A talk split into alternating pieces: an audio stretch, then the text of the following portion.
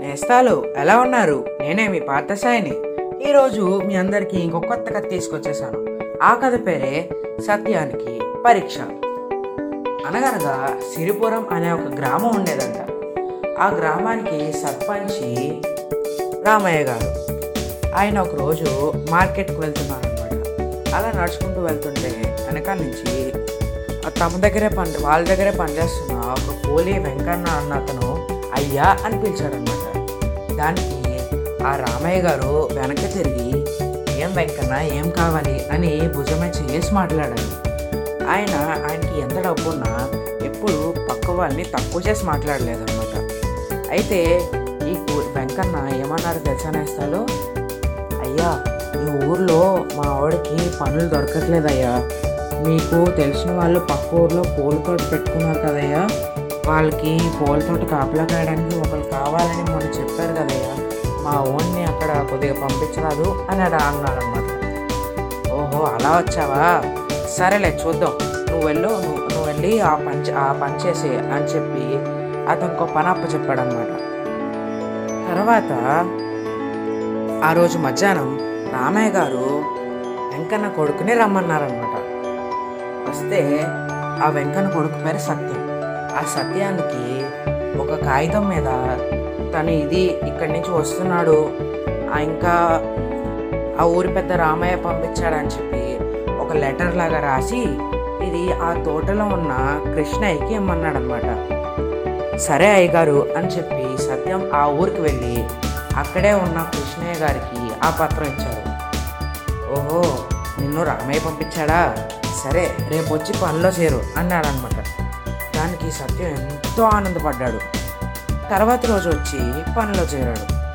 అక్కడ ఆ, కృష్ణయ్య గారు ఆ తోట మొత్తం చూపించారనమాట సత్యం ఇక్కడ దొంగలు తరచుగా వస్తుంటారు పళ్ళు ఎత్తుకెళ్ళిపోవడానికి. నీ పని ఏంటంటే ఇక్కడ పూలని పళ్ళని ఎవరు నాశనం చేయకుండా ఎవరు పట్టుకెళ్ళకుండా చూడాలి. అదే నీ పని అని చెప్పారనమాట సరే అయ్యగారు నేను జాగ్రత్తగా చూసుకుంటాను కదా అని అన్నారు. సత్య మర్చిపోయాను. నువ్వు అక్కడున్న ఇంట్లో ఉండొచ్చు. వంట వండుకోవడానికి అన్ని సదుపాయాలు అందులో ఉంటాయి. సరే వెళ్ళి ఈ రోజుకి రెస్ట్ తీసుకో. రేపు పొద్దున్న నుంచి పనిలో చేరదీకండి అని అన్నారనమాట అక్కడ చూస్తే ఒక పక్క ఇల్లు కనపడింది. చిన్న సైజు బంగ్లాలా ఉందన్నమాట. కానీ త్రిపురంలో వాళ్ళ ఇల్లు ఒక పూరి గుడిస. ఇక్కడ ఇల్లు ఇంత పెద్ద తోట అందులోని కూరగాయలు తనవే. ఇంకా హ్యాపీగా జీవితం మొత్తం గడిపేయచ్చు అనుకుంటూ అలా పాటలు పాడుకుంటూ ఆ రోజంతా గడిపేశాడనమాట తర్వాత రోజు మరి పనిలో చేరారు కదా మన నేస్తాలో?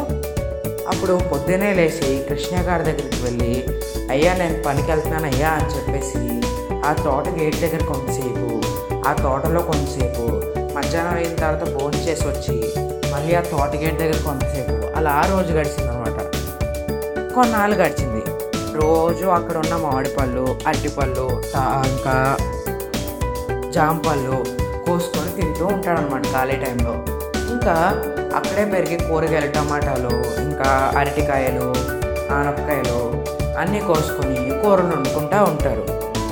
ఒకరోజు కృష్ణయ్య గారు వచ్చి ఒక మామిడి చెట్టు కింద కూర్చొని అతని ఎవరికి?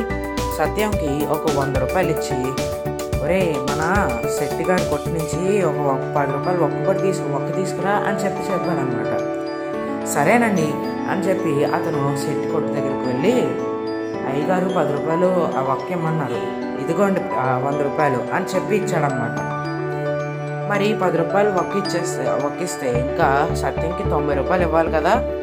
కానీ ఆ కొట్టాయన ఇతనికి నాలుగు వందల తొంభై రూపాయలు ఇచ్చారు. ఎందుకని ఇతను ఇచ్చింది ఐదు వందలు అనుకొని ఇతను తిరిగి ఇచ్చేయాలి కదా మరి? అలా తిరిగి ఇవ్వకుండా ఈ విషయం నేను చెప్పే వరకు ఎవరికైనా చెప్పే వరకు ఎవ్వరికీ తెలియదు కాబట్టి ఈ నాలుగు వందలు నావే.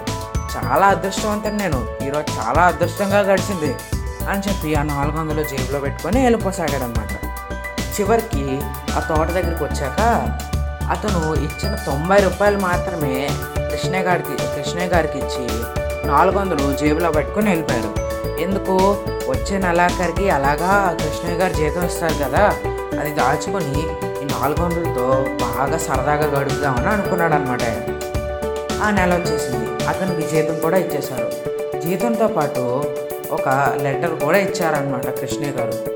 ఇది వెళ్ళి మీ ఊర్లో మీ ఊరు పెద్ద రామయ్యకి అని చెప్పాడు.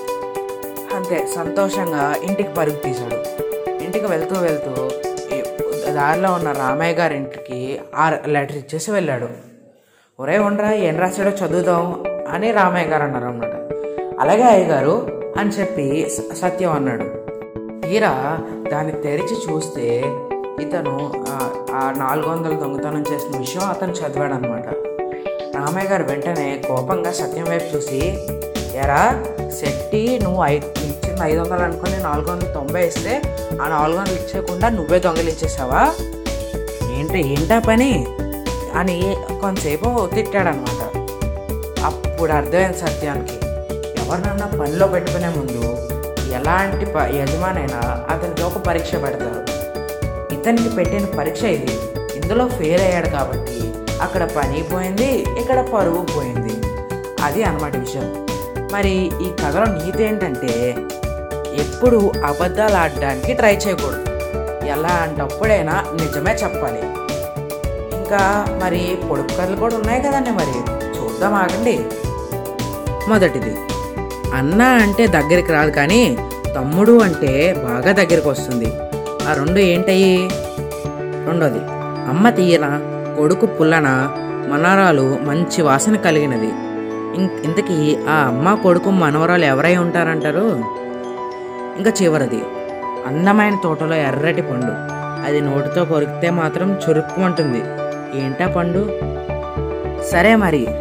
దీనికి సమాధానాలు నా పర్సనల్ నెంబర్కైనా పెట్టండి.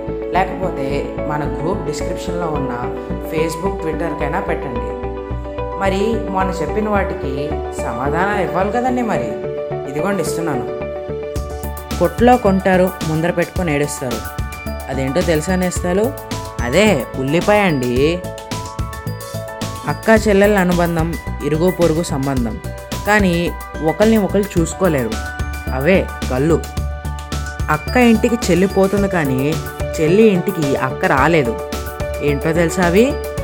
అక్కేమో పెద్ద గిన్నె చెల్లేమో చిన్న గిన్నె. అరంగుళం గదిలో అరవై మంది నివాసం. అదే అగ్గిపెట్టండి. అన్నదమ్ములు ఇద్దరు తమ్ముడు ఒకసారి తిరి తిరిగితే అన్న పన్నెండు సార్లు తిరుగుతాడు. ఇంతకీ ఎవరా అంటారు వాళ్ళు? ఇంకేముంది? గడియారంలోని ముళ్ళు వాళ్ళిద్దరు అది వేరేడు ఉంటుంది. కానీ దానితో ఒక బారెడు ఉంటుంది. అదే సూది దారం. అడవిలో పుట్టాను. ఒంటి నిండా గాయాలతో మీ ఇంటికి వచ్చాను. కడుపు నిండా రాగాలుంటాయి. ఏం కాదండి అది ఫ్లూటు. ఎక్కడ ఉంటానో తెలియదు ఎక్కడి నుంచి వస్తానో తెలియదు ఎక్కడికి పోతానో కూడా తెలియదు కానీ నేను ఉంటాను. అదేంటది? మరేమీ కాదు. గాలి. ఇంకా చివరిది. ఆకు వేసి అన్నం పెడితే ఆకు తీసేసి భోంచేస్తాం అదేంటో తెలుసా? కరివేపాకండి. సరే ఈ రోజుకి కథ ఈ రోజుతో స- ఇక్కడితో సమాప్తం. మళ్ళీ రేపు ఇంకో కొత్త కథతో మీ అందరి ముందు ఉంటాను. ఇంకా సమాప్తం చేస్తారు సెలవు.